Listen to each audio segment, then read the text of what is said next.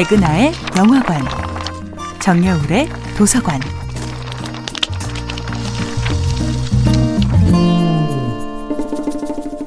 안녕하세요. 여러분과 아름답고 풍요로운 책 이야기를 나누고 있는 작가 정여울입니다. 이번 주에 만나보고 있는 작품은 테네시 윌리엄스의 욕망이라는 이름의 전차입니다. 내 마음 안에서만 밝게 타오르는 빛. 논리적으로 증명할 수 없는 빛. 그러나 그 빛이 없다면 죽은 것이나 마찬가지인 그런 빛이 블랑시를 아슬아슬하게 지탱합니다. 그토록 소중한 빛을 마음에 품은 그녀에게 왜 찬란한 몰락은 이미 예정되어 있었던 것일까요? 현실의 입김에 좌우되지 않는 환상의 성을 사수하는 사람들. 그들에게는 시간이 가장 큰 적입니다. 마음속에서만은 완벽하게 유지되는 몽상의 세계를 바로 이 시간이라는 적이 시시각각 파괴하기 때문이지요. 블랑시는 자신의 늙어가는 얼굴을 타인에게 보여주기 싫어합니다.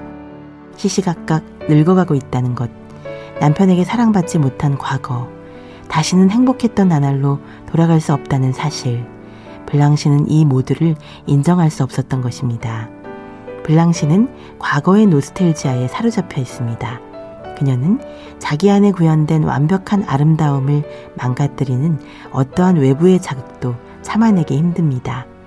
새로운 인생을 시작하기 위해 새로운 애인 미치와 데이트를 시작한 블랑시. 그녀는 낭만적인 사랑이라는 환상을 실현시키기 위해 평범한 노동자로 살아온 미치에게 과도한 상상력을 요구합니다. 우리는 함께 보헤미안이 되는 거예요. 파리의 센강 왼편 언덕에 있는 자그마한 예술가들의 카페에 앉아 있는 척 하는 거예요. 나는 라트라비아타의 춘이, 당신은 그녀의 연인 아르망. 프랑스어를 아세요? 블랑시가 묻습니다. 미치는 프랑스어를 모르지요. 그리고 블랑시가 꿈꾸는 환상적인 세계 또한 관심이 없습니다.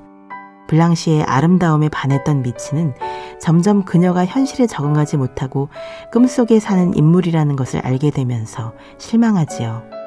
블랑시는 도시 빈민가의 룸펜으로 만족하기에는 안타까울 만큼 방대한 지식과 예술적인 감시관을 지녔습니다. 하지만 그녀의 유창한 불어와 어디서든 쉽게 외우는 명작 시와 세련된 패션 감각, 이제는 그 모든 것들을 써먹을 데가 없습니다. 그녀의 좋았던 옛날은 사라져버린 옛집 벨 리브에만 살아있는 허상이니까요.